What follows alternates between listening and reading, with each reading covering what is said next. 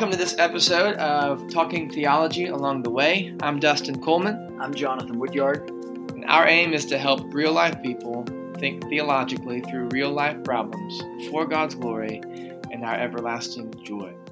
In today's episode, we want to try to tackle the topic of disagreement how to do it well, how to do it in a godly way, how to do it and remain friends, how to do it if we don't need to remain friends with that person. We just want to talk about that issue, right, Jonathan? Yeah, uh, disagreements something that uh, we need to think more carefully about in our life. I would even think that this is something that's timely, given that our 2020 election season's coming up next year, and if it's anything like the last one, there will be plenty of disagreement going around, even amongst camps that would normally agree. Right. Indeed. Indeed. This is the reality of our world uh, that we live in. Uh, disagreement abounds. Uh, but it's always been the case. Uh, if you look through human history, people have disagreed. In your own life, I'm sure you, uh, Dustin, disagree with people. Even Dustin and I have disagreed in our relationship. Dustin, do you, why don't you tell a story about our early friendship or budding friendship, or were we even friends when we first started hanging out? Yeah, I, I, think we can say that we were friends, but we had very different ideas about certain things. So Jonathan and I were both a part of this this church plant, and Jonathan was the the main preacher for that. I was the music person. I had a really bad tendency, you know, those worship leaders that explain the song before they actually sing it, which is just not good. Just give us a brief intro, start playing the song. But I would I would talk for a while about why I chose the song and all this kind of stuff. And then I tended more toward older music, hymns, and that wasn't really the direction that the church plant was wanting to go. So we had a lot of conversations early about those disagreements, but we didn't always handle them the best way. Yeah, I, I remember early on thinking, you know, this is too slow. It needs to be more upbeat. Uh, you know, we're trying to reach college students, and we just we just had disagreements about what the music should look like. And really, that's so many churches uh, throughout the world. This is one of the things that people disagree so passionately about is music. And here we are in our first real ministry setting together, and we're disagreeing over music and to such a degree that we was it Wendy's that we went to for lunch one day. Well, there was two different places. We went to we went to Cheddar's one time. Cheddar's is where you told me we had this nice lunch. We were just talking, and then you brought up the music thing at the end, and you just said to me, "Dustin, nobody wants to listen to you talk." so just introduce the song and start playing it, and let that be it. Yeah. Wendy's is where we talked about the kind of songs we were singing because I was wanting to go deeper lyrics, rich. You were wanting to go more up base. Not that you didn't want good theology sure, in the songs, but sure, know, yeah, it wasn't, it wasn't like that. Yeah. But there was disagreement there, and we were. You handled it by just being direct and kind of a jerk. I handled it by smiling at you, but then when I got home, talking about you to my roommates and despising you in my heart, which yeah. are both. Bad. Right, right. I know that I handled it in a way. It was just walk in and say, "Here's here's leadership 101 what not to do. Walk in, just say, "This is the my way, the highway." Type of type of leadership. No discussion, uh, no thinking through, wrestling with things, and so so we have this early disagreement that Dustin and I are, are working through. And I, at that point, I didn't think we would. If you'd asked me then, I said, you know, will Dustin be one of your closest friends 15 years down the road? Uh, I would have said probably not. But here we are today, and we've worked through disagreements, and we still disagree about things. Dustin and I are really close, but yet we still disagree. We we are on uh, several group chats together on iMessage, and so we're we're texting throughout the weeks. We're talking about different things. We talk theology and ministry, and it wasn't long ago we were talking about reading. And Dustin is a lover of fiction. He loves to read fiction. I, on the other hand, although I want to, I have a sincere desire to enjoy reading fiction. At this point in my life, God has not granted that. And so I don't enjoy it and I don't see a lot of use for it in my own life. Dustin disagrees with me. And uh, it wasn't long ago we had a disagreement. We actually ended up, I don't know if you called me or I had to call you, but we had to FaceTime. You called me. Okay. Yeah, because I, it sounds like such a silly thing now, but that's how a Yeah. lot of disagreements are. It's over something that really, at the end of the day, my life is not altered in the least if you don't like fiction. Yeah. But I started to get heated, and I was sending some snarky things back and forth, and you had to call and say, "Hey, hey, hey, let's uh, let's talk about this." Well, it just goes to show you. I mean, even with in, in our marriages, there's Yeah. the people that to which I'm the closest, we have disagreements. Yeah, yeah, we disagree with our our yeah, yeah, with our churches, our spouses, our friends, our churches. We disagree about so many things, political matters, even within the Christian family. I mean, even Dustin and I are disagreeing, but the Christians around the world disagree about things. And really, if you look at why there are different uh, groups of Christians or sects of Christians, it's due to disagreements. You go all the way back to uh, really the first major split in the Christian church, which would have been the year 1054, uh, is when the East and the West split. Uh, there were disagreements. And so now you get the Eastern Church, which we call Eastern Orthodoxy, and then you get the Western Church, which eventually becomes Roman Catholicism. So that that's over disagreement. You get to uh, fast forward 500 years, you know, 1517, and Martin Luther kicks off the Protestant Reformation, and now there's disagreement on things, and now you, you've got uh, the Reformation is born, and and then all the way down to today, you get this this rise of denominationalism. So you have Methodists and Lutherans and Baptists and Church of God and Church of Christ, and so many so many other things uh, that that are out there, and all of these are born out of disagreement. Some more serious than others, but disagreement nonetheless. And, and you know, I was thinking about this, Dustin. I don't know if this happens to you but I'll be talking about something. Sometimes we're talking, or sometimes I'm talking with somebody else, and I say something, and then I disagree with myself in my own mind. Do you, has that ever Yeah. happened? Do you know what I'm talking about? Yeah, yeah, all the time. it just points to the fact that disagreement is just a reality of life on a national level, a church level, home level, personal level. We're going to come into disagreement. That's a given. Yeah. So we shouldn't be Yeah. surprised by it. Yeah.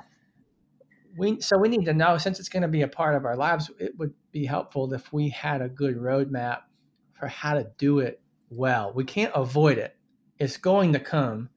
So it's something that we need to know how to do well. Yeah, that's right. And if you realize that, like you said, you're not surprised. And so you don't panic. Uh, you don't panic when somebody disagrees with you. This is part of life. You realize that. And because you know it's coming, that the world's not falling apart when your friend disagrees with you, or when your your spouse disagrees with you, or when a church member disagrees with you, or or you're sitting around talking about politics and somebody disagrees with you, you don't panic, and you and you don't you, you're able to take a deep breath and you- you're aware that this is just an historical reality that this is going to be happen happening throughout your life, and so you can respond more calmly, more rationally, more and, and hopefully with a bit more humility, and as you try to deal with disagreement. I think one helpful thing in dealing with disagreement, we're going to get a little bit later on into maybe a step by step of some wise principles of disagreeing, but I think a lot of it begins with understanding the root of what disagreement is.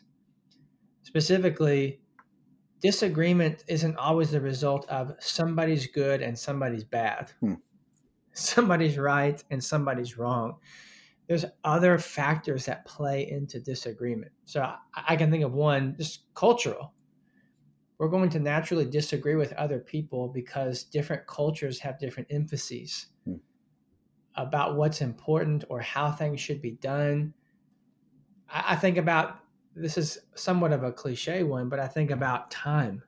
In our American culture, six o'clock means six o'clock if something starts at six o'clock, if you're there at six ten, you're late and it's rude. But if you were to go into other cultures, if you were to say six o'clock, that just means before seven. You know, Yeah, that's right. as long as the first number on the time is six, you, there's not a, an exact punctuality, and so you might go in there thinking, "Hey, we're supposed to meet at six. Someone else says, hey, "We did. We, we're here." there there could be disagreement there. Yeah. Cultural. There's also, I think, ignorance. Just not under. We don't all have the same level of understanding. yeah. So, so what you're getting at, Dustin, would be correct to say that not all disagreement is the result of sin. I would probably even say most of it is not the result of sin. Hmm. Hmm. It's I mean it's hard to say most because you can't just count up all the numbers of sure. It's hard to quantify something like that. Yeah. In my life, I, I would think a lot of it is I'm disagreeing because I haven't fully understood what the other person is saying or where they're coming from.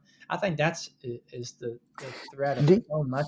So let me ask you another question and get your perspective. Do you think that most people, Christians, or again, I've used the word most, but do you think a lot, uh, would it fall in this category of a lot of people would view disagreement as a result of the fall, as a result of sin? Therefore, disagreement's always a, a negative thing.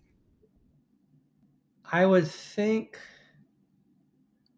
most of the disagreements that we have are negative. Hmm. And I think it's exacerbated by the fall because once we start disagreeing, we can get frustrated if someone's not seeing things the same way that we are.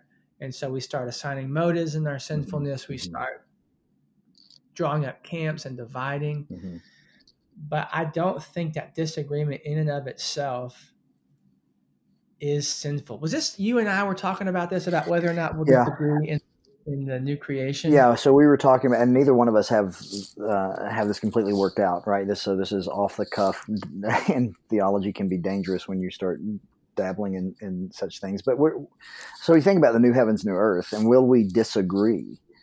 Well, if disagreement isn't inherently sinful, then it's possible that in the new heavens, new earth, we disagree. So I, I think I have a, a, view of the new heavens, new earth, of the new new creational world that we'll live in is is here. New heaven, the new Jerusalem comes down, and this is a renewed earth. No curse, no no sin, no famine, no disease. none of those things are here.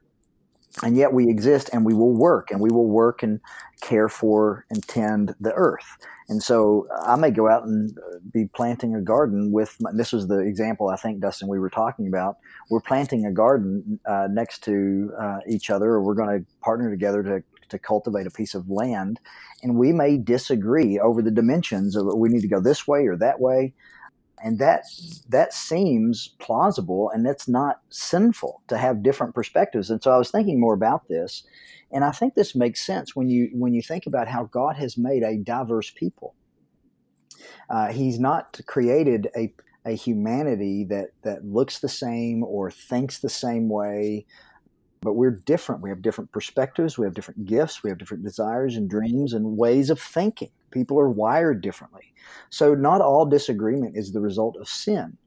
Uh, and so what I think you're getting at is if we say not all disagreement is the result of sin, so disagreement is not inherently sinful, but the way in which we disagree, when dis- that can become sinful. Eh, the way we disagree can be sinful or holy, can be right or wrong, can be God honoring or dishonoring. It could be people loving or people hating. The, the way we disagree, I think that's what we want to pay attention to.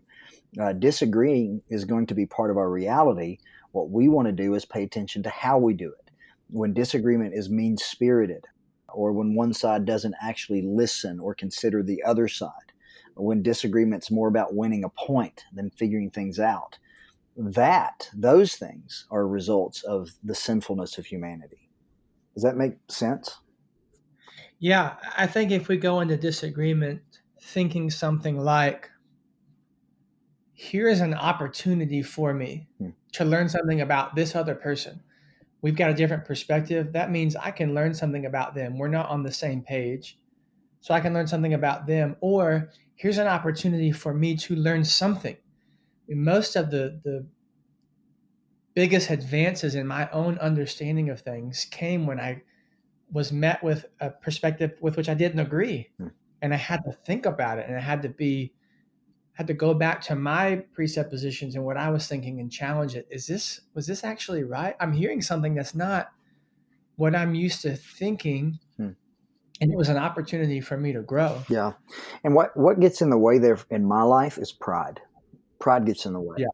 Uh, the way I disagree is often uh, driven more by, by by my pridefulness than than uh, deeply held convictions. Uh, you know what I mean? It's like sometimes I get into Yeah, an argument absolutely. and I say, I don't believe as strongly as I'm arguing right now, but my pride doesn't want to lose the argument. Uh, and I want to be right. I want to look intelligent. I want to win. Uh, but the problem in all of that is the focus is on me. I, I want to be right. Me, me, me. Look, I want to look a certain way. And so if I walk in and th- so my pride gets in the way, the way I disagree, the, the, the, the, the strength of my argument, the power with which I'm, I'm setting forth my, my perspective is often more about my pride than it is my convictions. And Yeah. that, that that's a recipe for disaster. Yeah. So disagreement doesn't have to be inherently sinful. It can be mm-hmm. an opportunity for us to grow, an opportunity for us to humble ourselves. So if we can't avoid it, if it's not necessarily bad, but it can be an opportunity to grow, mm-hmm. let's let's talk together now about how do we handle a disagreement? How, how should we go into a disagreement in a way that is godly and biblical and, and wise? I think it starts with before the disagreement begins yeah. Yeah. getting at what you're talking about, cultivating a heart of humility, cultivating a heart of there's things I don't know. Hmm. I can be wrong about things. There are probably things, even right now, that I hold, even hold passionately, that I probably don't have right. Hmm. There's things that I think I understand. Both of us have been in school for a long time. I think there are things about, let's say, most of my postgraduate study has been in Mark. I think I understand Mark fairly well. There's a wealth of things that I don't know that somebody can teach me. hmm And I need to be cultivating that. And that's with everything. Yeah. Cultivating a heart of, I could be wrong. Now, That doesn't mean that we challenge everything and everything is, is held loosely, but just having a posture of, I can always get better in how I'm understanding a particular thing. Yeah. I think you have to understand creaturely creatureliness, right? You're you're not creator. You're not unknowing. You're not. Uh, you're not God. You're a creature, and creatures, by their very nature, are finite. And so we have to understand uh, our limitations, is another way to put it. And I think this helps us cultivate this this posture of humility that we're talking about. Uh, and that's really, if you're not cultivating that throughout your life, if you're not trying to grow in in humility, then you're, you're probably not going to grow in your ability to disagree in a way that honors God and loves people. Uh, and so you've got to be cultivating this through, throughout your life. And I'd say part of that, part of what you need to be cultivating, is that uh, this this kind of others oriented life. And, and one of the things that Dustin, you and I chatted about as we were thinking about this topic is Philippians chapter two, where Paul is is calling the church in Philippi to, to love others, to follow in the footsteps of Jesus. Uh, he says in verse 3 do nothing from selfish ambition or conceit. And that, that idea of selfish ambition, uh, that selfishness, uh, what I hear there is in my do nothing from that. Well, am I arguing this point out of a selfishness? I'm more concerned about myself. But do nothing, mm. not even argue, don't even disagree from selfish ambition or conceit, but in humility, count others more significant than yourself. Let each of you look not only to his own interest, but also to the interest of others. And so I call that the others oriented life. And then he gives you the example of Jesus who who lays down his life for his his people. Uh, and so I think you constantly have to uh, to cultivate this. Am I more concerned about Jonathan than I am Gina? Am I more concerned about Jonathan winning this argument than I am about helping Dustin love Jesus more? Am I more concerned about winning this argument or leading my church in a healthy way? And I think it, it's it's trying to put the emphasis on I want to look outside of myself, across the table, maybe if I'm having a conversation, or out upon my congregation, or or across the room as I'm talking to somebody in my living room. Am I more concerned about them uh, than I am what I look like, or how I'm perceived, or whether or not I win this this debate? I, I think another thing that I've thought about recently with humility is taking a posture of there is nobody on this planet from whom I can't learn something. Hmm. Everybody, doesn't matter their background, doesn't matter their education, doesn't matter their political affiliation. I can I can grow in my knowledge and my understanding of so many things from anybody. I found in myself this tendency that if there was someone whose pedigree I respected, whether because they had a degree or they had worked in that field for a long time, I was more ready to listen to them. Whereas if somebody else who didn't have those hmm. things, I might tend to say, I know more than you do. Hmm. Therefore, I'm not really going to consider what you're going to say. So, taking a posture of, okay, let's say uh, I'm working on my second doctorate in the Gospel of Mark let's say there's a church member who just became a Christian last week and is reading the Gospel of Mark for the first time. I can gain from his insights or her insights when they read that. I don't need to just shuffle them off because, and even if it's something that I feel like is a scholarly thing, mm-hmm. I need to take it as because someone might say, "Oh, I was thinking about this. It makes me love Jesus more." I might be willing to accept that, but if they were going to make, say, more of a, a technical argument, I can still learn from considering what they have to say. And that goes for, for every field as yeah, well. And the reason, one of the reasons you'd say that, I would imagine, is because they too have the Spirit. So if we're, if we're talking about disagreeing with Christians or learning from Christians, one of the things that helps us not to cast people's opinions aside, and so this is helpful in the context of your churches as, as people are debating things in, say, a family meeting or business meeting – uh, or they're talking through an issue or approach to ministry or or about the Gospel of Mark, one of the things to remember uh, and uh, is that they have the Spirit. The Spirit of the risen Christ is living within them, and can use that person to teach you. Uh, and so I think it's a, a, big point to remember, particularly when you're you're talking about uh, learning from other Christians.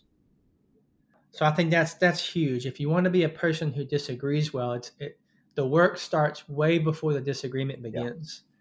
The work starts with being a humble person, mm-hmm. realizing that you can learn, taking on the attitude of Jesus. Others are more important than myself. My my goal is not to come off as intelligent, come off as right, come off as more compassionate or more whatever it is you want to come off more as. That's not the goal. The goal is I'm gonna I'm gonna focus on on helping this other person, and not in an arrogant way, like I'm about to school this guy, right? But in a way to say I've got his best interest in heart, even in the way I'm disagreeing yeah. with him. Yeah, it's good. So you got that down. We're humble now. so you've got the humble piece down. Yeah. yeah. At least we know how to sure. get there. Now the disagreement begins. Mm-hmm. You're mm-hmm. talking with somebody. It becomes evident what you're saying is not what I'm saying we've got a disagreement. Let's think through some things to keep in mind. These aren't necessarily in sequential order, but just some things to keep in mind. I think one important one is choosing to believe the best about the other person. Mm-hmm.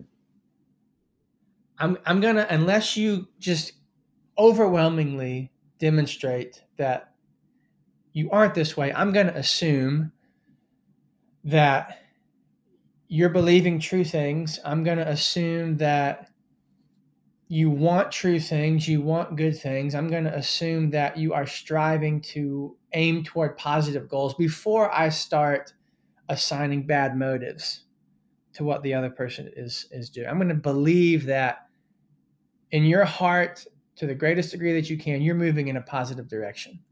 Yeah, that's really helpful. I think of our churches right now, just have, as you're talking about charitable judgments and this type of approach, I'm thinking about several things that are going on in the life of our church and, and people disagree about certain things. But, but if I step back and I look at people that may not agree with me on a particular thing, um, I still need to realize and uh, think that they want the best for the church too. They want they yeah. want to see the gospel flourish too. They want to reach people for Jesus just as much as I do. Uh, and so, uh, as I'm leading, and different people are pushing on leadership, or or people are uh, are disagreeing with me, and I'm disagreeing with them. All of us needs to, we need to look at each other and and say, hey, you know what? We disagree, but we're after the same thing. I believe that this person who disagrees with me has a sincere belief that what they're saying uh, is right and their aim is to love people and reach people and lead this church in a healthy way just as much as mine. Uh, and so if we can start there and think the best of each other, then it, it's it's a little harder, I think, to get mad at each other if we start from from these charitable type of judgments. When you is is that correct? It's it's harder to be mad at somebody you're thinking the best of. I would say so, and I think you can extend that to political arguments as well. I've I've got to believe that if I'm talking to a Republican, I, I'm going to start with the assumption that this person wants a healthy, vibrant America that is true to its mm-hmm. stated goals and desires. If I'm talking to a Democrat, I've got to believe they want to make this country the best that it can possibly be. If we just start with all Democrats want to destroy democracy, well, that's just that's ridiculous. Yeah. All right. or all Republicans don't care about the poor or whatever. It's like, well, that's obviously not true. So when we start a conversation just assuming, oh, you're a Republican, you're automatically a bad person, yeah, or yeah. you're a Democrat, automatically a bad person. You're an independent, you're automatically a, a nutcase. Yeah. You know, that's just it's not helpful. I, I think, you know, just you bring up politics, and, and right now our nation is watching on CNN or Fox News or whatever your your your uh, website of choice is, we're watching this impeachment, these hearings. The, the, the Judiciary Committee is, is meeting and they've set forth these articles of, of impeachment. And I watched a lot of it yesterday and I watched some of it this morning. I think they're going to vote this morning. Uh, and, and there's there's very little charitable judgment there, there's accusation from both sides. Hey, you guys are just trying, you just hate Trump, and so you're you're trying to do this, or you guys just love Trump, so you're not trying to do this, and and, and it's it's uh, you know you guys are playing political games, or you're playing political games, and there's very little uh, thought to hey, I really do believe that the Democratic Party sees the president as a threat to our democracy. I believe that. Uh, and I'm choosing to believe that. That's a charitable judgment. I think that they think they're doing the right thing. I believe the Republican Party. So I'm not taking either side here, right? I'm just saying I'm choosing to believe that the Democratic Party has the best interest of the United States in mind. I'm also choosing to believe that the Republicans, for the most part, I would say, they sincerely believe that the other side is making a grave error. Uh, and so they're but they're not thinking that way towards each other. Uh, it's it's uh, there's a lack of charitable judgment. Uh, but if I can step back and whether it be looking at our political problems right now, or looking at my own life and the disagreements I have on personal level, or look at maybe disagreements in the church, and and have these start with this charitable judgment, I, I think these per- people are trying to do the right thing. Then it um, it kind of pours some water on the, the potential fires that you can have in your your disagreements. I think moving on to a second thing, when you get in a disagreement, before you respond and before you shoot your side out, make sure you've understood what has just been said. Make sure that your understanding of it is accurate in terms with which they would agree.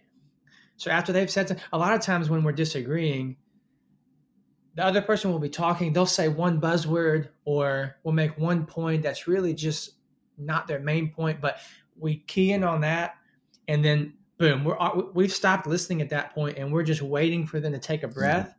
so that we can say, here's why that's wrong and here's why this is stupid and here's why this is destroying our church or destroying America.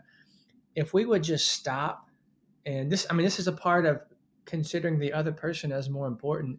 If they're important, then it's important enough for me to really hear what they're mm-hmm. saying. Most of the time, we don't. Most of the time, we hear half of what they're saying, and the other half of the time is spent preparing a rebuttal or digging in our heels or picking some other point if we feel like we've lost that mm-hmm. one. But just taking the time to stop and say, let me make sure I understand what you're saying. Are you saying this? And you don't have to do that after every sentence because that would get tedious. sure, you know? sure. Now, would you say, but when you get to a point where you're about to disagree strongly, make sure you stop and say, Is this what you're saying? Because here's what I hear you saying. I think that could clear up a lot of disagreement too. Oh, absolutely. And if you don't do that, then you're just talking past each other and uh, it's not helpful. You, you need to understand the other side and be able to to be able to state. I've heard one. We had one professor in seminary who would tell us that we weren't ready to write a paper uh, critiquing a position until we could state that position in a way that the other side would say, "Yes, that's what I believe." So until you can do that, until you understand it, uh, I don't think you're quite ready to to uh, argue the, for your side. Yeah, and then when you do actually make your own statement, make sure that you're aiming to persuade and win and not attack and destroy. Mm-hmm. It seems like we have an affinity for the mic drop. You, you know, you see on the social media, oh, so and so destroys this position in two minutes. Like, oh, well, that's probably If they really just totally debunked or totally destroyed or totally, then the conversation would be over. But we like to think that we've just dropped a truth bomb on somebody, and we've obliterated their whole position. Our goal is not to obliterate a position. Well, let me put it this way our goal is not to obliterate a person.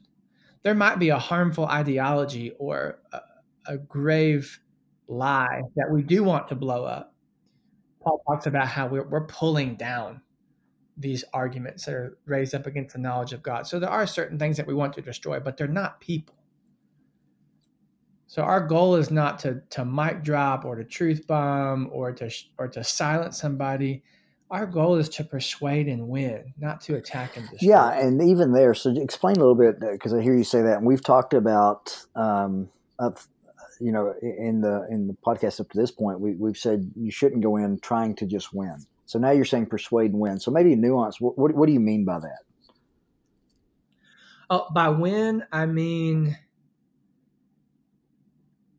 come to a an understanding that you are convinced is more aligned with the truth. So not win as in I win, you lose, but win as in I feel like out of love for you, I've brought you to a position that's more informed, more loving, more right. But but usually it's not a hundred and zero. It's usually not one person is totally right and so I've won and you've lost. Most of the time it's we've both moved from our positions a little bit, or at least we've gained our understanding. Yeah, yeah it's helpful. Um, I would I would love to talk about that further. Maybe we, offline we can talk about it. Whether or not winning is is a helpful idea there, just because it's used already in such negative ways, like I win, you lose, and maybe there's another way to talk about it. But I love the idea of persuasion. That well, I'm thinking in terms of Matthew 18, you've won your yeah, brother. That, that's that's, that's the text. Well, if you've got a Bible verse for it, then then I, I, I yield. I yield. yeah, I'm not winning him over.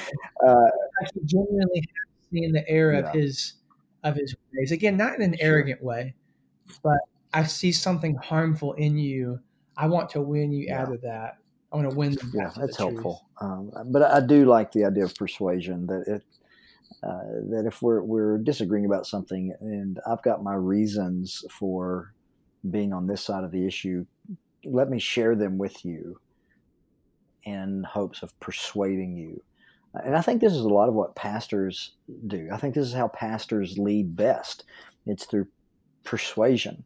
I think we should go this way. I think we should do that thing because of reason A, B, C, and D. Because we I see this in the Bible. Because I see this as what Christ would want us to do. Because I see this as uh, the healthiest thing for our church. Because I think it, this move is what's going to help us be most effective in reaching people for Jesus. I want to persuade people, not lead by fiat, not not lead by walking in and say we're doing this because I said so, but persuading people to follow us as we follow Jesus. Yeah. So the last topic we kind of want to get into with handling disagreement is this idea of theological triage, which is, is another way of saying some issues are more important than others. Weighing whether or not, how, it, I, on what level are we talking here? Is this you can't be a Christian and believe this? Is this you can't be moral and believe this?